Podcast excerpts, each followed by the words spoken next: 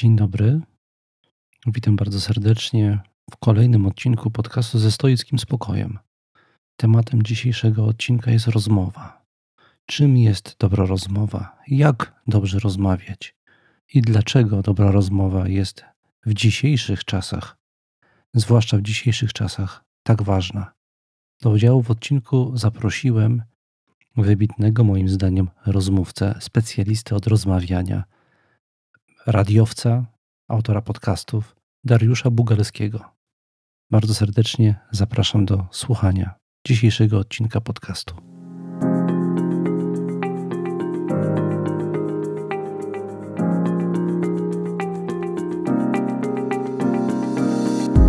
Mamy ograniczony wpływ na to, gdzie i pośród jakich ludzi żyjemy. Nie my decydujemy, co nam się codziennie przydarza. Od nas jednak zależy, jak to przyjmujemy i jakimi stajemy się ludźmi. Nazywam się Tomasz Mazur, jestem współczesnym praktykującym stoikiem i zapraszam do wysłuchania mojego podcastu ze stoickim spokojem.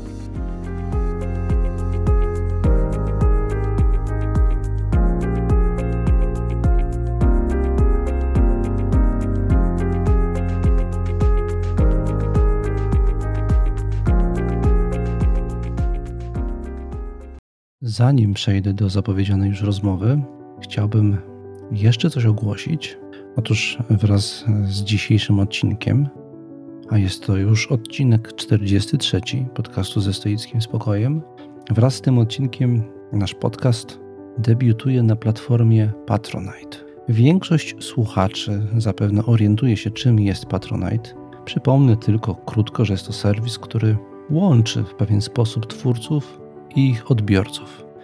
Za pośrednictwem tego serwisu odbiorcy, którzy sympatyzują z danym twórcą, na przykład z twórcą podcastu, mogą wesprzeć jego działania, wyrażając to w postaci darowizny. W zamian za różnej wysokości darowizny można na platformie Patronite zdobyć, za pośrednictwem platformy Patronite, zdobyć różnego rodzaju bonusy. Jakiego rodzaju są to bonusy, jakiego rodzaju specjalne formy wdzięczności przewidzieliśmy dla naszych patronów. Zapraszam, żeby się o tym dowiedzieć na stronę Patronite. Trzeba zajrzeć na patronite.pl ukośnik Stoicway i więcej poczytać o bonusach e, i wyrazach wdzięczności, które oferujemy. Będzie nam, mi i wszystkim współtwórcom tego podcastu niezmiernie miło, jeżeli w ten sposób wyrazicie swoje poparcie i uznanie dla tego, co tutaj robimy. Mm, tutaj kończę ogłoszenie i przechodzę już do dzisiejszej rozmowy.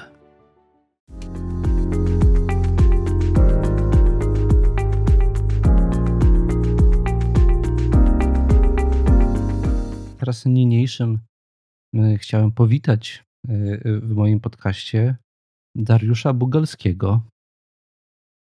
Dzień dobry. Witaj Dariuszu. Jestem zaszczycony, że będę w Twoim podcaście, Tomku. Że do mnie dołączyłeś, że zgodziłeś się wziąć udział w tym spotkaniu online, w tych czasach online. Dziękuję.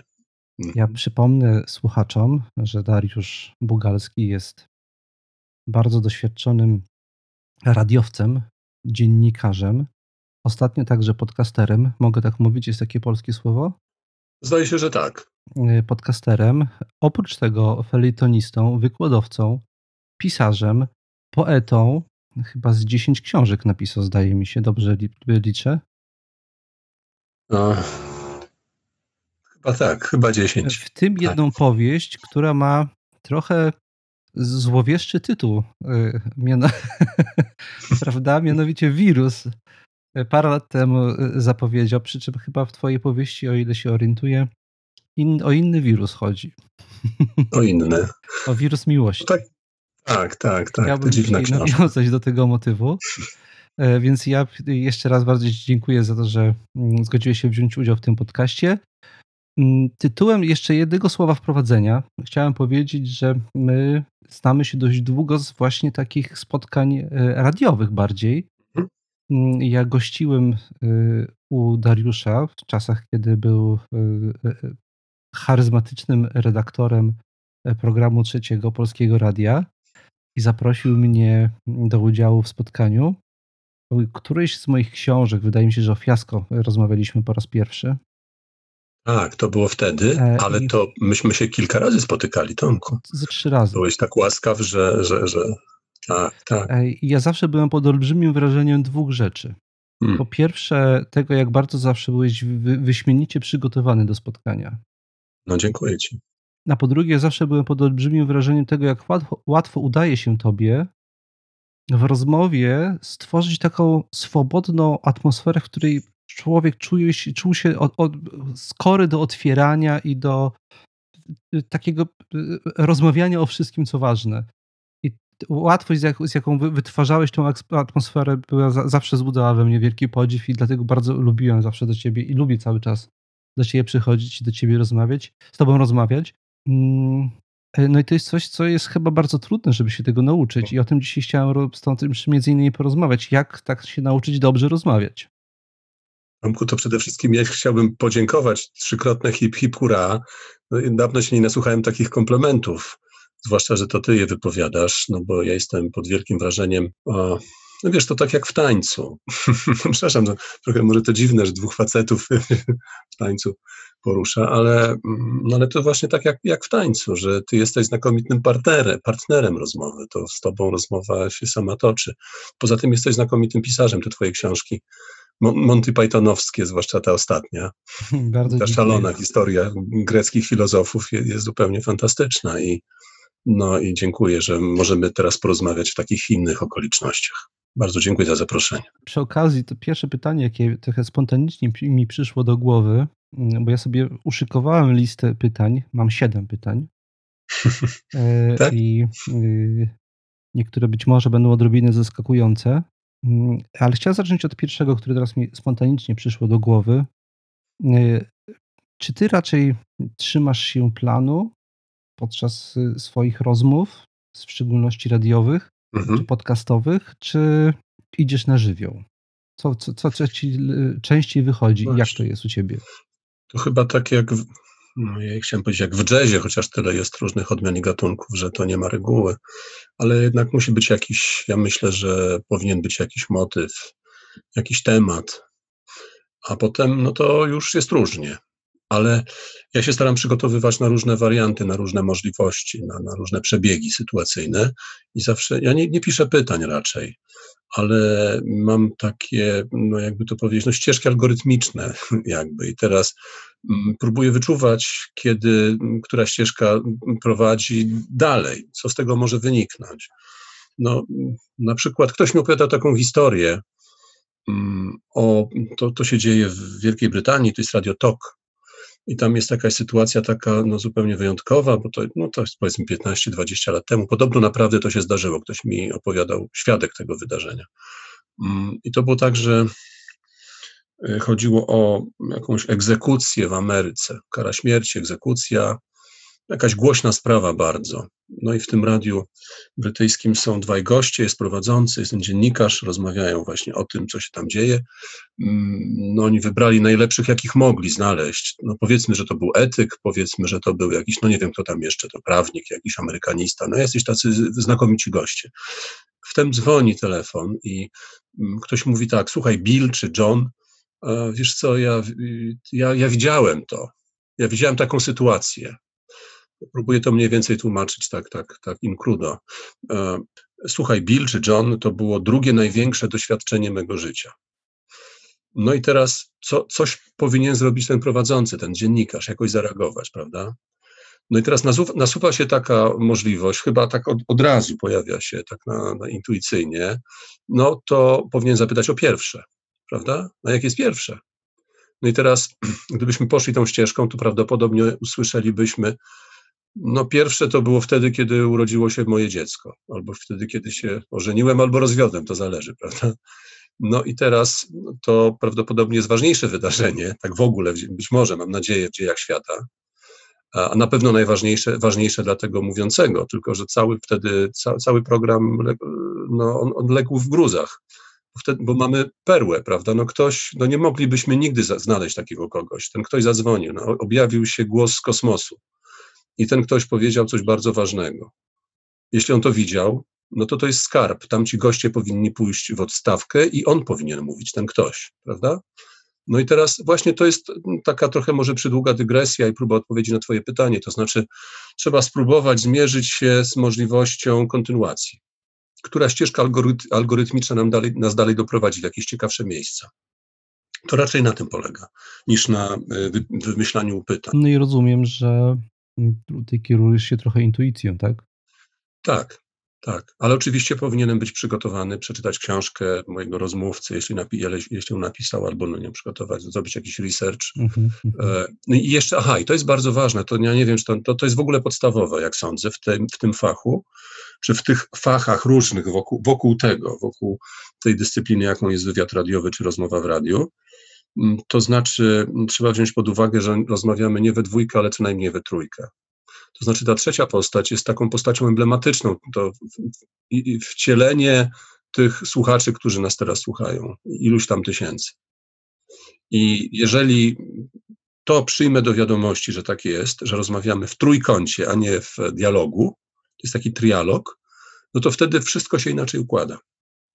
Wtedy próbuję inaczej, próbuję hmm, jakoś wejść dokonać decentracji, wejść y, empatycznie w skórę tego kogoś, kogo, kto nas pewnie teraz słucha i, i pomyśleć najpierw, co, co to mogło być tam ciekawego, nośnego, gdzie moż, moglibyśmy tą rozmową tę osobę doprowadzić, towarzyszyć jej, czy żeby ją zabrać w, z, ze sobą w naszą podróż i tak dalej. Ale to też się objawia, przejawia w taki naj, najprostszy sposób, na przykład dobór, dobór słów albo na przykład reakcja na terminy, które wypowiada ten mój gość, których być może ten, no, pani Karolina Zotwocka, słuchająca nas teraz, emanacja, upostaciowienie tych, tych tysięcy ludzi nie zna. No więc to właściwie o to chodzi. Y, trochę y, zabrzmiało, y, ja przynajmniej takie mam taką intuicję heglowsko. Trójka, taka heglowska trójka się tutaj pojawiła, bo z jednej strony ja jako mhm. prowadzący w tej chwili mam jakiś pomysł na pytanie i jakoś je rozumiem, to znaczy rozumiem, do czego chciałbym, żeby doprowadziły, mam jakieś wstępne rozumienie. To jest jedna, to jest teza. Antyteza jest to, jak ty rozumiesz te pytania, bo ty możesz je rozumieć zupełnie inaczej, one mogą u ciebie czymś zupełnie innym rezonować. Ja nigdy nie jestem do końca w twoich butach.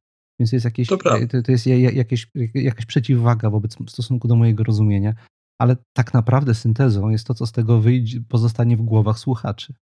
Tak, coś co oni rozumieją. W głowach, w sercach. W głowach, w sercach, tak. To wiesz co, bo to jest coś takiego, jakbyśmy mogli, mogę dalej jeszcze powiedzieć, może to jakoś teraz zrób, zróbmy z tego kwadrat, albo nawet może prostokąt, to lepiej, bo mm, to jest, na razie jesteśmy, mamy ten trójkąt i teraz przetwórzmy to jakąś e, za pomocą ja nie wiem jak się nazywa takie przekształcenie matematyczne czy geometryczne, transpozycją Mazura, przekształćmy to w, w prostokąt, taki leżący, Aha. bo to wtedy łatwiej zobaczyć pejzaż w tym, prawda? To są najczęściej formaty pejzaży. Takie pejzaż to może rąb raczej.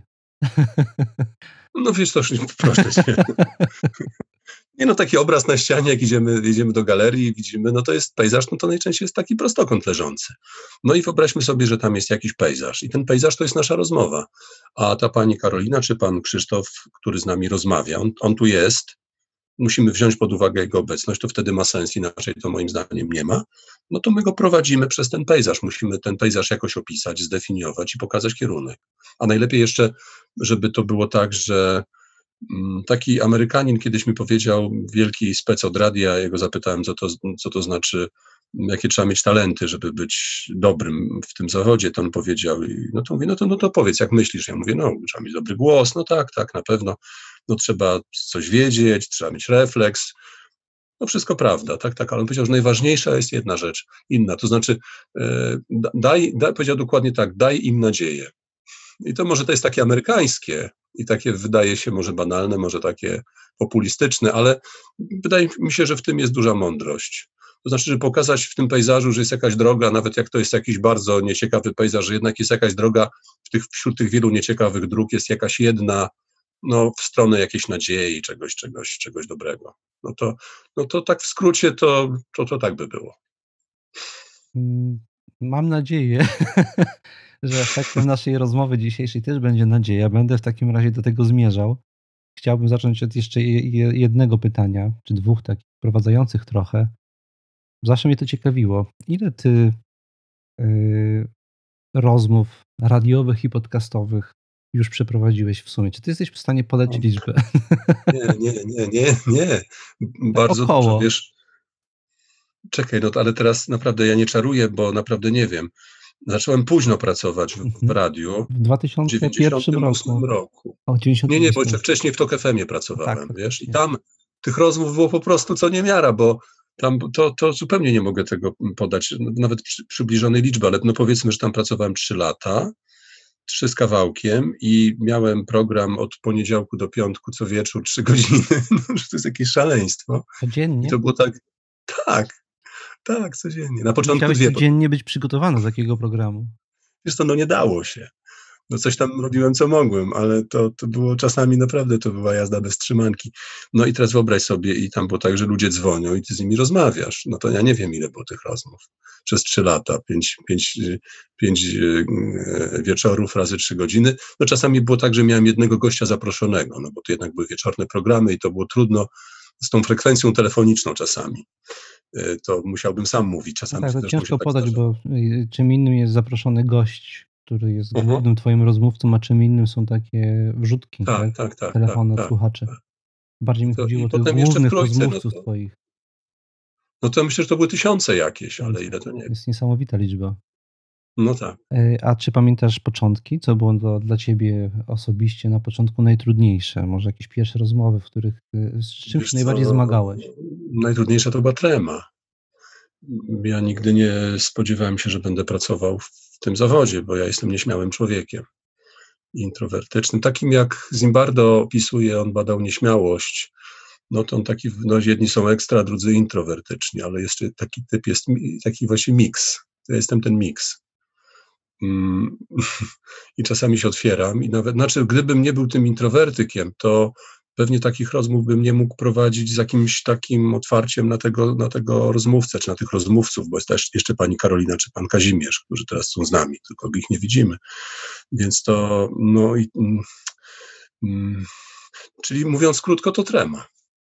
Ja się potwornie bałem. Też miałem taki, wiesz, odruch, taki, yy, taki odruch kołysania się sierocy taki i to fatalnie brzmi. Mikrofon tego no, nie lubi, wiadomo. No nie, ale wiesz, skrzypi, ale też wiesz, oddala się i przybliża się dźwięk, żeby się nauczyć tak siedzieć prosto, to, to był dla mnie problem. No ale rozumiem, że zastosowałeś jakieś techniki, które ci pomogły z tym, tak? Po prostu mi przeszło, ja nie wiem. No, krzyczeli na mnie ja musiałem przestać. Okej, okay, czyli to trzeba pokrzyczeć po prostu, dobrze. No czasami trzeba chyba. E, a czy jest jakiś typ rozmów, które teraz jeszcze cały czas y, są dla ciebie jakoś trudniejsze? Z gwiazdami. Z gwiazdami? Mhm. Możesz o tym powiedzieć?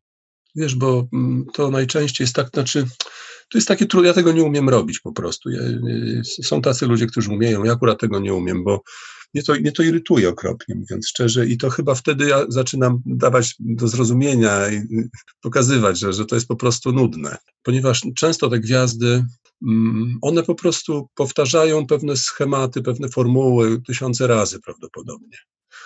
No i są w tym, rozumiesz, i to po Ciężko prostu się już... to przebić. Tak, tak. Często właśnie trudno się przez tę fasadę przebić. I to nawet brzmi dobrze, to jest wszystko w porządku, ale ja czuję, że to jest fasada. I to mnie irytuje i wtedy czasami no, próbuję coś kombinować i, i czasami jak to chwyci, to jest dobrze i wtedy jest zaskoczenie i, i, coś z tego może wyniknąć, a czasami to jest znowu z drugiej strony takie, no Boże, co ten człowiek plecie, tracimy kontakt i tak dalej. Też oczekują komplementów, no, wyrazów hołdu i no to jest jakoś moim zdaniem strasznie nudne. I no, z tych takich rozmów z gwiazdami to pamiętam parę, które było, były super, albo takie fragmenty, które były super. I to te fragmenty, jeśli ktoś słucha tych rozmów, to, no, no to może pamięta te fragmenty, gdzie ta fasada się jakoś rozluźniała, ta maska spadała trochę. I to wtedy było fantastyczne. Ale to czasami było tak, że cała rozmowa nudna z mego punktu widzenia, a to pięć minut, trzy minuty, super, jakiś taki błysk, że ten ktoś nagle tę maskę zrzucał i to wtedy ojej, super. No to, ale takich rozmów pamiętam niewiele. Czasami też miałem takie problemy, z, z, jeśli chodzi o rozmowy z psychiatrami, bo, bo nie, nie rozumiałem, o czym oni mówią, po prostu, rozumiejąc te słowa. Jakoś tego, no tego, tej ścieżki nie, nie, nie, nie, nie nadążałem, nie wiedziałem, to takie dziwne mi się wydawało. To pamiętam, że czasami to były porażki. Ale te gwiazdy to najbardziej. Ja rozumiem, że w przypadku gwiazd to jest trochę tak, że to jest trochę subiektywny stan, bo przypuszczam, że są osoby, które dużo osiągnęły, ale nie, mają, nie mają tej mentalności, ale też jest odwrotnie. Są osoby, które niewiele tak. osiągnęły, ale już uważają się za gwiazdy, tak? Masz rację. Nie, no ja użyłem takiego, takiej etykiety, no nie powinienem tego robić, no ale też tu nie wymieniałem nazwisk, no, więc to, to jest dosyć bezpieczna formuła. No ale pamiętam taką historię, to mogę powiedzieć na przykład o, o Barbarze Kraftównie, to, to była fantastyczna rozmowa myślę. To mogę mówić, czy tak. to jest jakoś wyłamuje się z twojego? Nie, nie, nie, nie ja tutaj nie, nakładam żadnych ograniczeń. Na... Bo wiesz co, bo to było tak, że ona, pani Barbara, którą ja jestem, no, jestem absolutnie oszołomiony jej, jej, jej, jej wielkością, mm, to jest bardzo niewielka osoba w sensie fizycznym. I jak e, przyszła do radia, miałem tam z kwiatkiem, powitałem, mm, zobaczyłem jaka jest malutka, ale też jaka jest niezwykle pieczołowicie, wiesz, um, jaki maluk. Mm, w takim, była w małej czarnej, miała cudownie ułożone włosy, wiesz, no absolutnie wszystko, jest pod, wszystko było pod kontrolą. No i taka była też ta rozmowa. I ja ją zapytałem o jej chyba największą rolę filmową, to znaczy jak być kochaną. I mm, ona powiada tak. To było zresztą bardzo ciekawe, bo ja mówię, no na czym ten sekret polegał? Nie pamiętamy formuły, formy zadania tego, tego pytania, no ale no, to, to chodziło o to. A ona mówi, no wie pan co, no to było tak, że tak, że mieliśmy takiego operatora znakomitego i on mówi tak, pani Basiu, to może pani teraz tak główkę weźmie w lewo, dwa, dwa centymetry, to mi tu będzie światło dobrze padało. No to ja tak brałem w lewo, a potem mówi, no a potem w prawo, to tak dwa centymetry. No i to właściwie okazuje się, że na tym polegała wielkość tej roli, Aha. co było zdumiewające. Czasami no, drobiazgi decydują. Potem ja pomyślałem sobie, no to coś to jest, to, to jest ciekawe, ale już dalej to się nie da tak ujechać w ten sposób. I ponieważ e, wtedy mm, jakoś znalazłem taką informację, że właśnie nikt jej nie zapytał o powstanie warszawskie, a ona była w Warszawie w powstaniu, znaczy nie była w powstaniu, nie była żołnierzem powstania, ale, ale była w Warszawie. No i była wtedy młodziutką dziewczyną, no to wyobrażam sobie, że to musiało być naprawdę jakieś niezwykłe przeżycie, prawda, no niewątpliwie, ale w ogóle żadnych śladów w żadnych wywiadach nie znalazłem tego. Może takie wywiady były, no, ale wtedy I, chyba jednak i to nie było. Rozumiem, to otworzyło rozmowę. Tak, mhm. tak, tak, tak, tak. Ja pokazałem mi takie zdjęcie z książki mm, Anny Świerszczyńskiej, budowałam barykadę, tam jest takie zdjęcie powstańcze. I pokazałem mi to, to pani Barbarze Kraftównej to, to, to zdjęcie i zapytałem, proszę zobaczyć, nie wiem, to też było takie z impulsu, to nie, ja tego nie planowałem, bo ja miałem inny plan, ale popatrzę na to zdjęcie, wydaje, nagle poczułem, że no dobrze, spróbuję i pokazałem jej to zdjęcie i mówię, proszę zobaczyć, wydaje mi się, że ta dziewczyna jest, mogła być podobna do pani wtedy. Ciekawe, czy żyje. Tak powiedziałem. I to wtedy sprawiło, że moja rozmówczyni nagle ta fasada, że główka w lewo, główka w prawo, przez chwilę to, to, to się rozluźniło i to wtedy było, był cudowny moment, wspaniały, bo powiedziała tak mniej więcej, wie pan co, powstanie mnie nauczyło, że jak ja kładę się spać, to mam taką taboret przy sobie i na tym taborecie układam e, e, sukienkę złożoną w kostkę. I wie pan, kiedyś mi się to przydało. Tak mi powiedziała. I ja już dalej nie pytałem, bo już uznałem, że to jest jakieś, ta, to już jest bardzo intymne. Ale to wtedy, myślę, że ta pani Karolina, która nas słuchała wtedy, to mogła sobie teraz wyobrazić, co to mogłoby być? Nie wiem, to jest dużo możliwości oczywiście, ale w każdym razie ta fasada się rozluźniła. I, i właśnie moim zdaniem to o to chodzi. jeżeli do takiego momentu uda się doprowadzić, na skutek no, własnych działań, ale też jakiegoś przypadku, jakiejś synchroniczności, no różnych rzeczy, no to wtedy to jest y, wspaniała rozmowa. Ten, nawet ten fragment, ten jeden. Ja muszę ci powiedzieć, że to trochę to, co ty mówisz, pokrywa się z moim doświadczeniem też. Też, też to była jedna z tez, które chciałem dzisiaj w pewnym momencie wygłosić i o tym porozmawiać z Tobą, że ja często mam takie doświadczenie, poczucie, że dobra rozmowa jest wartością samą w sobie. My często mhm. instrumentalizujemy komunikację. Tak. Ja wiem, że ty tak, jesteś, tak. Y, także występujesz w roli trenera komunikacji, o tym nie powiedziałem, ale tak. też zrobiłem research na twój temat. Jestem pełen podziwu. więc, więc, Ale w ogóle... więc wiem, że, że, że takie rzeczy też robisz i ja mam poczucie, że dość często mówi się dzisiaj o komunikacji i formułuje się zapotrzebowanie na dobrą komunikację, gdzie tą komunikację, rozmowę traktuje się instrumentalnie, jako narzędzie do osiągania tak. pewnych celów. I moim zdaniem tutaj gdzieś jakoś leży właśnie pies pogrzebany, bo ja z mojego doświadczenia pedagogicznego, wieloletniego, jako nauczyciela filozofii, pedagoga, największą satysfakcję odczuwałem po zajęciach, w trakcie zajęć, wtedy, kiedy udało się uruchomić proces fajnej rozmowy. I naprawdę w trakcie tej rozmowy, przepraszam, jeżeli to słuchają jacyś moi byli studenci czy uczniowie, guzik, guzik mnie obchodziło, czy oni zdadzą i na jaką ocenę zdadzą. Bo uważam, że to doświadczenie uczestnictwa w tej rozmowie jest 100 razy cenniejsze niż to, czy, czy to się skończy y, celującą oceną, czy nie. Tak. E, natomiast bardzo często tak, jest to tak, tak traktowane tak, instrumentalnie w tak, tak. dzisiejszych czasach. Wiesz, no w tym zawodzie, jakim jest zawód dziennikarza, to też oczywiście tak powinno być. To jest jakiś fragment tego zawodu. No istnieje tych sześć pytań, sześciu pomocników Kiplinga, prawda, wiernych sług, co, kto, kiedy, gdzie, jak, dlaczego i, i chyba powiedziałem sześć, czy nie? No, mam nadzieję. Sześć, tak. No to, tak, no właśnie, no to, to są te pytania dziennikarskie tam wzięte z Arystotelesa, tam z retoryki i to powinno być. No i to jest, to, jeśli ktoś robi setkę do jakiegoś materiału, no to powinien słuchacz się dowiedzieć, czy widz się dowiedzieć tego, co, kto, kiedy i tak dalej, prawda? Tylko, że to jest jakiś mały kawałek tego wszystkiego. Chodzi o to, co to się wydarzy kawałek. w trakcie.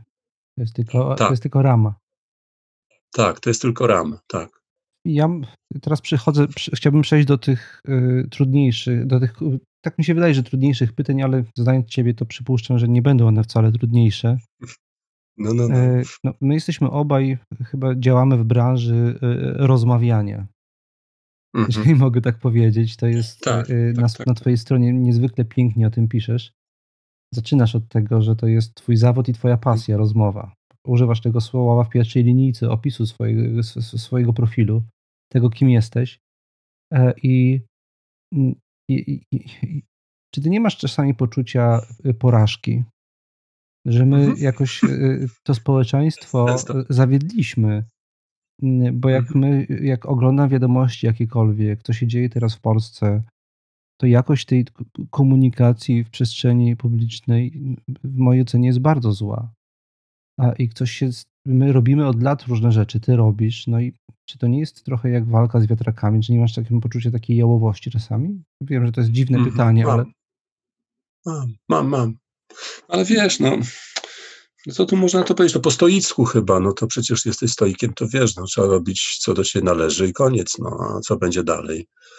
No, lawina, albo, albo mieć taką nadzieję, że lawina bieg od tego zmienia, po jakich toczy się kamieniach, jak powiedział, to nie wiem, to chyba nie po stoicku, prawda, miłość, no to, no to chyba tak, no co tu, no nie wiem, nie wiem, ja, ja tak się czasami zastanawiam, no czasami zadaję moim gościom pytanie, co by było, jakby pan był królem Polski jakby, jaką by pan podjął pierwszą decyzję, jakby pan był takim absolutnym monarchą, czy pani mm, w swoim fachu, jaką ja bym podjął decyzję, jak, jakbym był królem Polski, ktoś by mnie wybrał, czy bym przejął władzę jakimś swędem sim.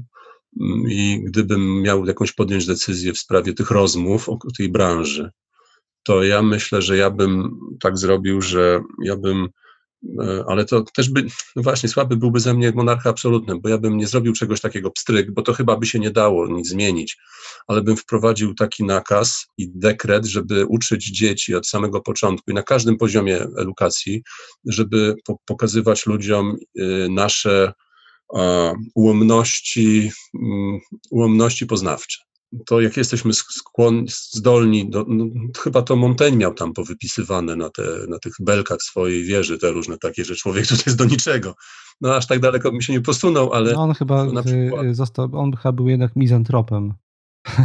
No, on był mizantropem. Tak Chociaż wydaje. on bardzo lubił rozmawiać, on robił wywiad z kanibalem, jak to wtedy nazywano. Tam miał jakiegoś tłumacza i z kanibalem rozmawiał gdzieś tam we Francji.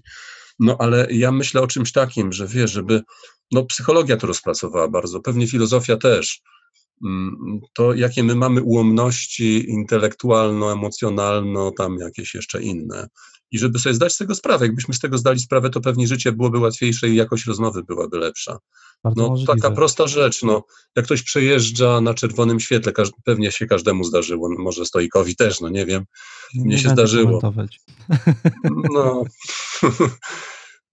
no to wtedy, jeżeli ja przejeżdżam, no to mnie się śpieszyło. a jeżeli ktoś przyjeżdża, no to jest piratem drogowym, delikatnie rzecz ujmując, żeby już nie, nie mówić Tak, niedelikatnie. To jest ta prawda? perspektywa nasza, zawsze na to inaczej patrzymy. No więc właśnie, to I się tam nazywa podobnie podstawowy błąd W atrybucji. tej swojej książce Nie dla zysku pisze Marta Nussbaum. Uważa, że w dzisiejszych czasach obecnie najbardziej potrzebujemy radykalnej reformy w edukacji właśnie w obszarze humanistyki. Przy czym ona tak doda- dodaje jedną ważną rzecz, że Mhm. ta jakość komunikacji naszej nie poprawi się, jeżeli nie będziemy też empatyczni i wrażliwi na innych. A do tego potrzebna jest nie tylko świadomość własnych ograniczeń poznawczych, ale także wyobraźnia. Trzeba sobie umieć wyobrazić świat innego człowieka.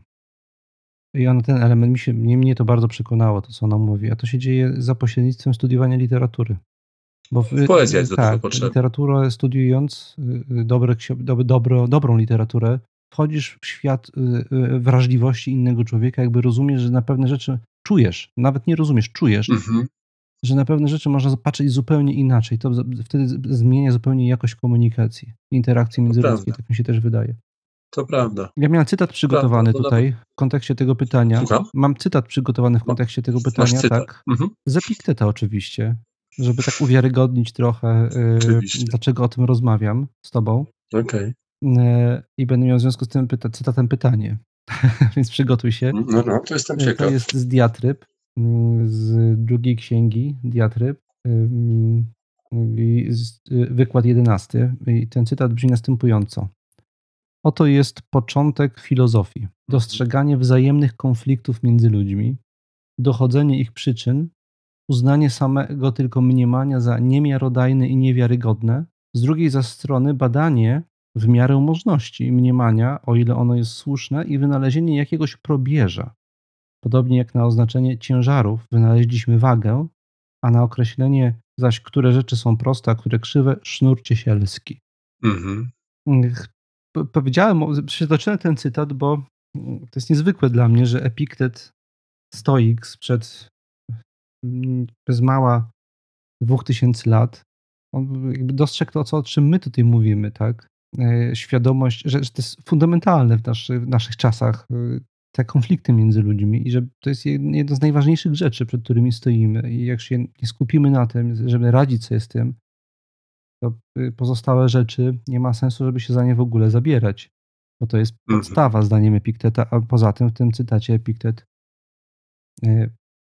też zwrócił uwagę na mniemanie. Nie można Mhm. polegać na mniemaniach, bo to wszy- bo bo Tak. wszyscy mamy mniemania i przyjmujemy, że to nie są mniemania, tylko pewniki. Na tym Tak, polega tak, nasz tak. problem. Tak, tak, tak, tak. No właśnie to też, tak jak powiedziałem, psychologowie to świetnie rozpracowali. To są lista, nie wiem, teraz już pewnie ze 300 tych błędów, które zostały tam zbadane na, na różne sposoby, czasami bardzo przemyślne, czasami dowcipne nawet. Mm, Jak bardzo się mylimy, jak bardzo właśnie ulegamy mniemaniom. To jest cała, cały wielki nurt psychologii, taki za to tam no, nie, niektórzy podostawali Noble, z dziedziny ekonomii akurat mam na Tak, myśli. Ke- Kahneman To- to między innymi książka. dostał Nobla. I teraz jest też bardzo fajna książka y, y, Factfulness y, to- Hansa, Hansa Roslinga, w której on pokazuje takie mechanizmy, które sprawiają, że nawet eksperci z danej dziedziny mają problemy z odpowiadaniem na pytania. Jednym z na przykład ze skrzywień jest eksperckość. Jest takie skrzywienie, Tak, eksperckość. tak, o tym tak, mówi tak.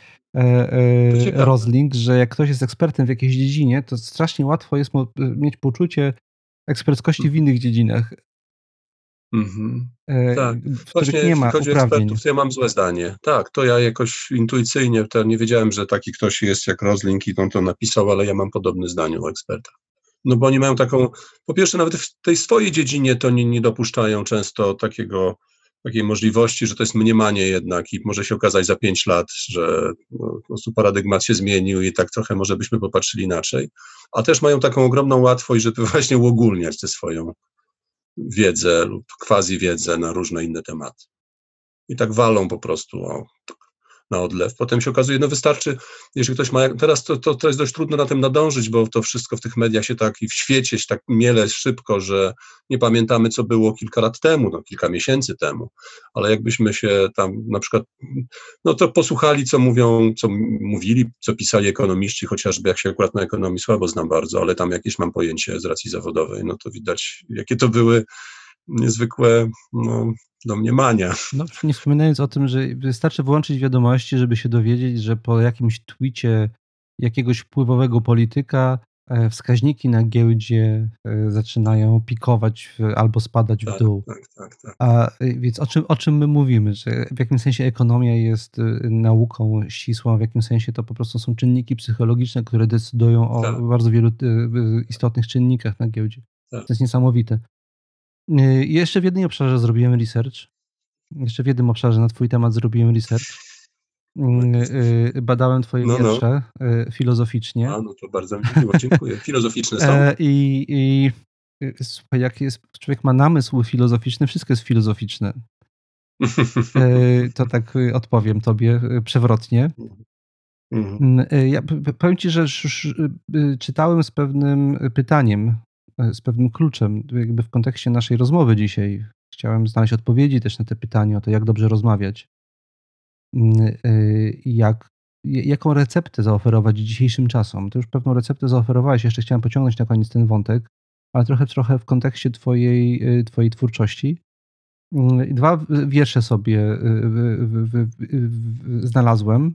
Ja w ogóle szukałem takich wierszów, które, wierszy, które by się bezpośrednio jakoś do, do, do rozmowy, do komunikacji, do relacji międzyludzkich odnosiły, ale zauważyłem pewien inny, stały motyw w twojej twórczości, i chciałem teraz o nim y, powiedzieć i spytać się ciebie, czy to nie jest jakaś recepta mm, no, no. na to. Na, na, na, na ale nie wiem, czy odpowiem na twoje pytanie. Ja bo... nie oczekuję, że odpowiedź. Ja właśnie jest ten moment, że ja, ja znaczy, będę się starał. Ja się no nastawiam dobrze, na, na, różne scenariusze, już, ale jak powiedziałeś, algorytmy.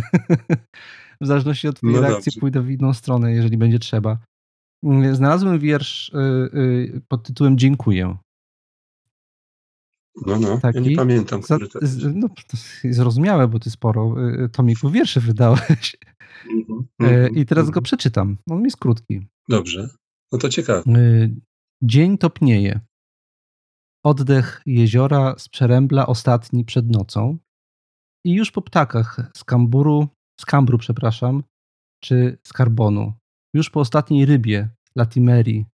Już po nas? Słońce rozbija się o szyby i skaleczonym palcem smaruje po niebie napis do jutra. I oblizuje palec i kapie z niego złoty blask na lód, jak na arkusz papieru. Tu leży piórko i list z przymarzniętych ptasich łapek. Jeszcze skrzypi, gdy pisały do jutra. Został po nich złoty ślad, jak w bryle węgla rozbitej siekierą. No dziękuję. Wybrałem ten wiersz. Mam jeszcze tak, jeden taki. Yy, zaraz go przytoczę. Jeszcze kamyk mam. Yy, tak. Yy, no, no, bo on ma tytuł Dziękuję. Ja mam takie poczucie, że my tak bardzo skupieni jesteśmy w dzisiejszej komunikacji na swoich potrzebach, że nie potrafimy być wdzięczni za świat, tak. w którym żyjemy. Tak, tak, e, I ja nie wiem, czy to była Twoja intencja, kiedy pisałeś ten wiersz, e, ale jakoś no, tak mi to uderzyło. Czy chcesz jakoś to tak. skomentować? Wiesz, no to ciekawe, co powiedziałeś. To znaczy, jakoś tak nie myślałem o tym, to, to ciekawa perspektywa. Ale rzeczywiście, ta, wydaje mi się, że wdzięczność to jest coś, ja nie wiem, to najważniejsze, nie najważniejsze, no po prostu to się należy temu światu, że my tu w ogóle jesteśmy z, z powodu jakiegoś zamieszania niezwykłego, miliardów różnych mm, przypadków, które się tak potoczyły, że my tu jesteśmy teraz, no to po prostu jak tego nie uszanować, nie podziękować. Tak, bo mnie, chodzi tutaj w tym, co, na co zwróciłem uwagę w twoim wierszu i to jest częsty motyw u ciebie, takie zwrócenie uwagi na coś innego niż to, co bliskie większości ludzi. E, ja to widzę u, u ciebie i bo mnie się wydaje, że tak bardzo jesteśmy za, zafrasowani naszymi potrzebami, wartościami, celami, dążeniami, tak. różnicami, problemami, że nie widzimy, że w kontekście tego, co nas otacza, to jest drugorzędne, że mamy zbyt tak. humanocentryczną perspektywę. I to jest być może nasz problem i nasz grzech, że my powinniśmy się z niej wyzwolić z tej humanocentrycznej perspektywy. Świat nas otacza, my powinniśmy być wdzięczni, że w ogóle możemy na niego patrzeć. E, e, a to, że się nie zgadzamy w czymś, to jest drugorzędne naprawdę i powinniśmy być spokojniejsi i z pokorą bardziej traktować to, co się dzieje. Tak, tak, tak, tak. Zgadzam się.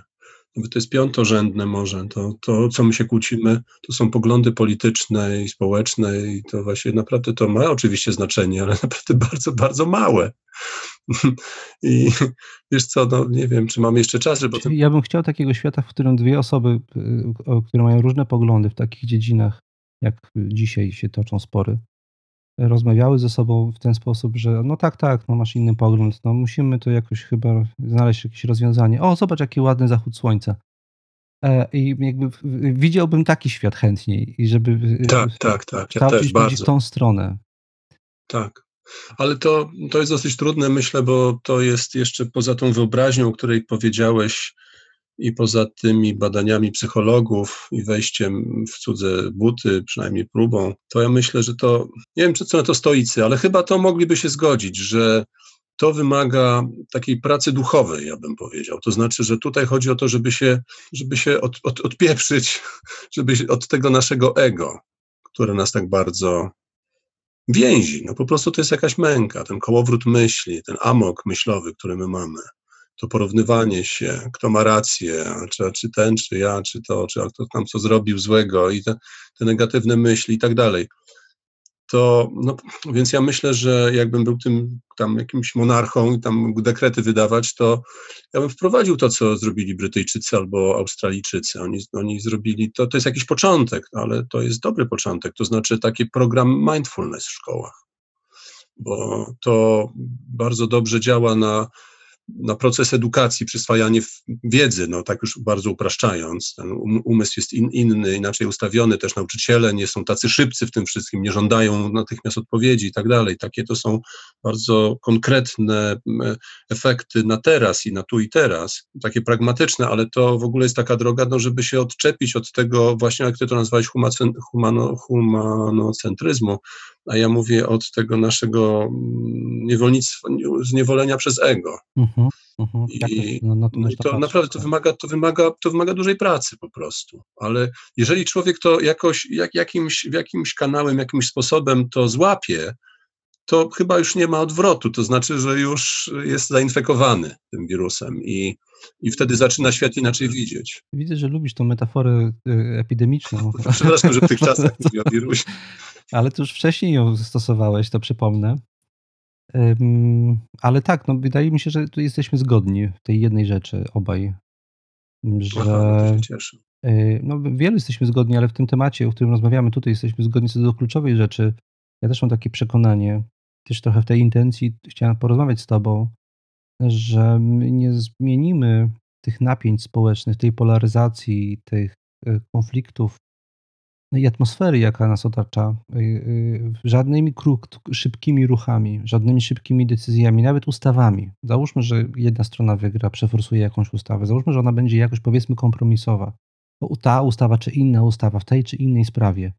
Ale nie zmienimy głębiej tej e, skłonności do polaryzacji, tej tendencji polaryzującej nie tylko w Polsce, ale na świecie, jeżeli nie zmienimy edukacji która nie będzie mhm. nastawiona na, na, e, na dążenie do wyników, na porównywanie się, na kalkulowanie, na e, rozliczanie ucznia z, z jego osiągnięć, a bardziej będzie właśnie nastawiona na tę pracę nad tym, żeby on był bardziej świadomy siebie, swoich ograniczeń, lepiej się komunikował. A na to nie ma przestrzeni dzisiaj w edukacji. Tak. Albo, albo bardzo niewielka. Takiego...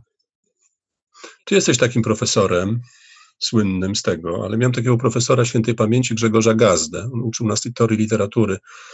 E, I akurat to nie, taka była słynna historia na tym naszym kierunku. E, to był starszy kolega. I ten kolega, mm, no, profesor prowadził, wtedy był doktorem, prowadził ćwiczenia, więc trzeba było na tych ćwiczeniach coś mówić. A kolega był no, super milczący, po prostu kamień, głaz. No i on nic nie mówił podobno w ogóle, ani słowa nie powiedział przez cały semestr. No i ten profesor, czyli wówczas doktor, mm, patrzy tak na niego, te stopnie wystawia i mówi, panie Władysławie, pan tak interesująco milczał i mu czwórkę postawił. Potem się okazało, że to Władysław Pasikowski. no i wiesz, i to mogłoby się tak zdarzyć, że Władysław Pasikowski odbierając jakąś nagrodę kolejną nagle pokazuje środkowy palec i mówi to dedykacja dla profesora, który kiedyś mi tak tam postawił dwóje i musiał, potem musiałem tam zdawać 15 razy te, te, te, te Ja muszę ci powiedzieć, że też przestałem wyciągać wnioski już na temat sposobu, z tego jak zachowują się uczniowie, czy studenci na zajęciach, czy po prostu uczestnicy jakichś spotkań. Dlatego, że naprawdę ludzie są tak różni, tak różnymi tropami i podąża ich myślenie, ewolucja, emocje, że my nie jesteśmy w stanie łatwo wychwycić i ocenić, dlaczego ktoś milczy albo dlaczego ktoś się wypowiada w taki, tak. a nie inny sposób. Tak, ja miałem tak. wiele razy doświadczenia takie, że nie wiem, zaczynałem jakąś grupę albo organizowałem jakieś spotkanie, przychodził ktoś, kto ewidentnie funkcjonował jak malcontent, nic mi się nie podobało, wszystko krytykował, po czym ta osoba była najwierniejszym słuchaczem potem. Do końca wytrwała, najciekawsze y, y, y, wyniki uzyskała, jakby też bardzo ciekawe rzeczy mówiła.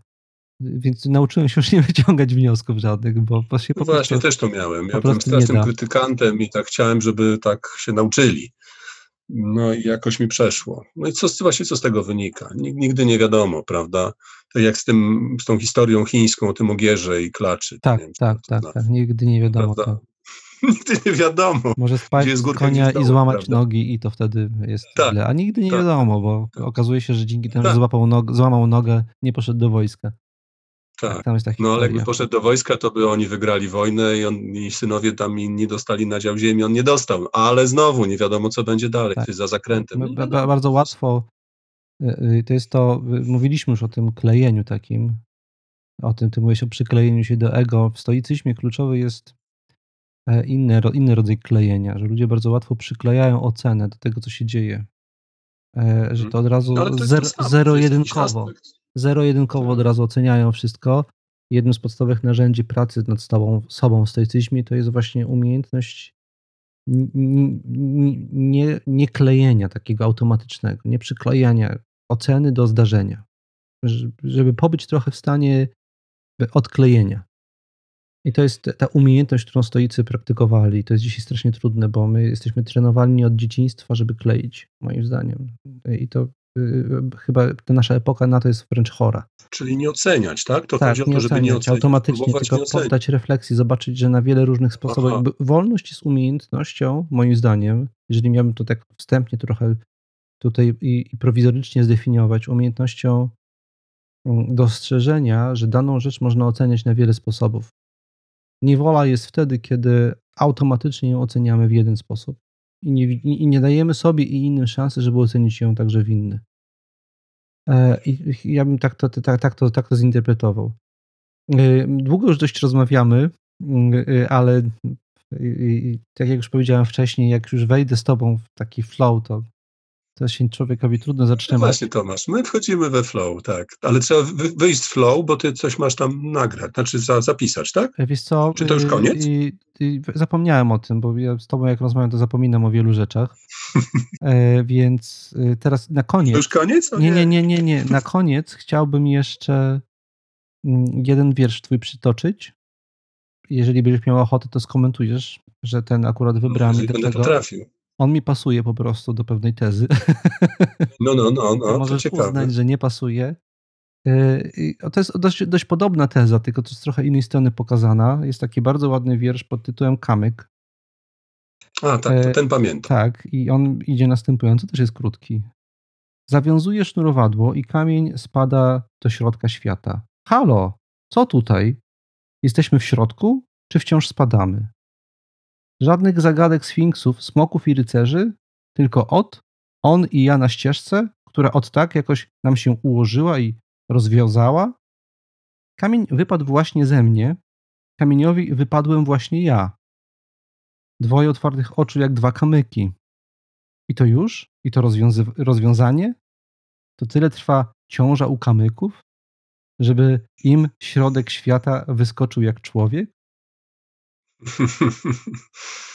E, I no. ja pozwolę sobie jeden zdań, jedno zdanie komentarza, bo ten wiersz moim zdaniem także proponuje zmianę perspektywy, żeby spojrzeć na świat też trochę z perspektywy tego kamyka, a nie tylko mojej, tak? Nie wiem, to te... Mhm. No tak, to chyba to takie, ta, to jest jakaś tam próba nawiązania do fizyki arystotelesowskiej, że te rzeczy mają swoje miejsca, tak, że żywioły mają tak, swoje tak, tak. miejsca, prawda? Że tam jest środek jakiś i A to akurat ten środek tak, zajmuje tam. Y, to, to są zazwyczaj nasze konstrukty, że gdzieś mamy ten środek, a może gdzieś indziej jest środek, może to kamyk urodził nas, a nie my kamyka.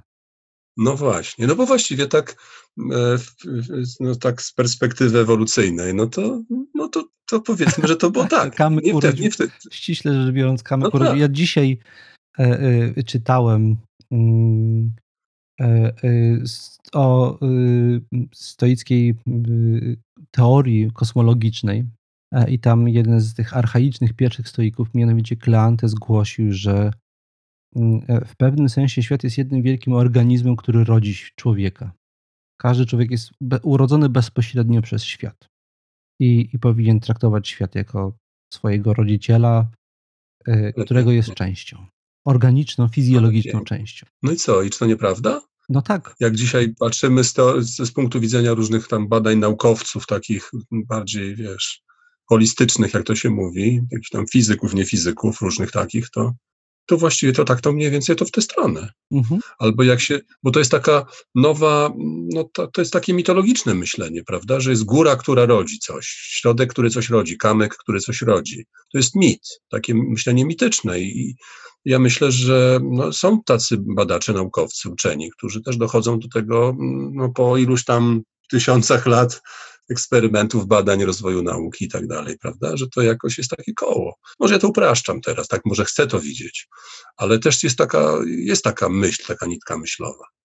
Prawda? Bardzo jest. bliska mi i stoicyzmowi. Myślę, że to jest szansa na to, żeby też trochę rehabilitować metafizykę stoicką, bo dość szybko nowożytni się od niej odwrócili jako takiej archaicznej, jakiejś takiej dziwnej holistycznej. Zobacz. A ten Klantes, to gdzie to można przeczytać o nim? To ciekawe bardzo. E, wiesz co, ja czytałem y, y, taki profesjonalny, akademicki tekst opracowujący stoicką, stoicką kosmologię. Akurat ten fragment z Klantesa to jest cytat z jego z zachowanych fragmentów. One zazwyczaj są w różnych opracowaniach tylko. Nie ma jakiegoś osobnego zbioru dobrze opracowanego w języku polskim czy nawet angielskim. Dariuszu, bardzo, bardzo, bardzo Ci dziękuję. Ja Mam nadzieję, też. że Y, dla naszych y, y, słuchaczy w tym, o czym dzisiaj mówiliśmy, że to daje jakąś nadzieję, że można inaczej spojrzeć i że możemy jako ludzie też przejdziemy jakiś proces, jakąś ewolucję, zmienimy trochę nasze podejście do edukacji. Bardzo bym tego chciał. No I, I to zmieni to, jak ze sobą na co dzień rozmawiamy, jak się ze sobą komunikujemy. Ja za, twoją, za Twój sposób komunikacji bardzo Ci dziękuję. Jestem Tomaszu, dziękuję, fanem. wzajemnie.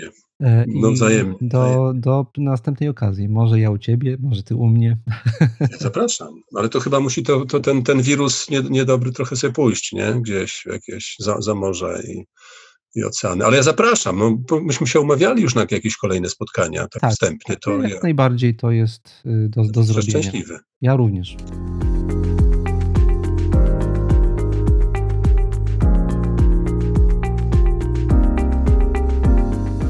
To była e, rozmowa z Dariuszem Bugalskim. Ja myślę, że na pewno ona pozostawiła u wielu słuchaczy niedosyt, albowiem po prostu jest to temat, na którym można by rozmawiać bardzo, bardzo długo.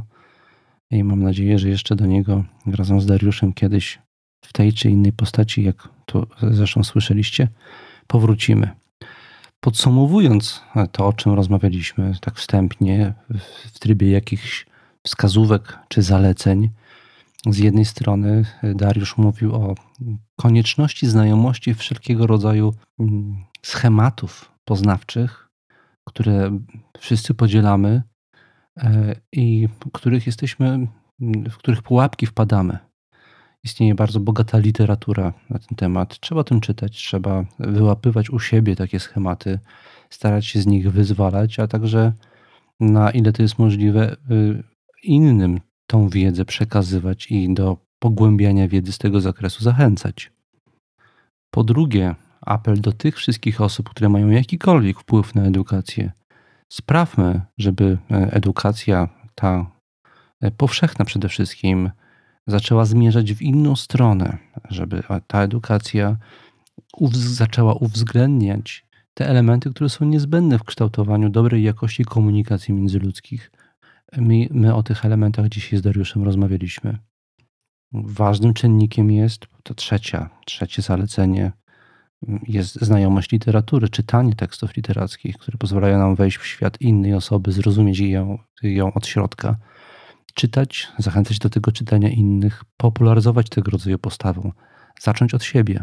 Wreszcie czwarta taka wstępna zasada, która by z tej naszej rozmowy wynikała, to wydaje mi się szukać takich momentów zaczepienia. Tego, to o czym mówił Dariusz, kiedy e, e, e, relacjonował trudności, jakich doświadcza w rozmowach z niektórymi ludźmi, że nawet z nimi udaje się czasami przebić przez tą fasadę jakimś pytaniem, historią, mm, którą my opowiemy, albo którą uda się od nich wydobyć, albo po prostu zwykłą ludzką otwartością na nich.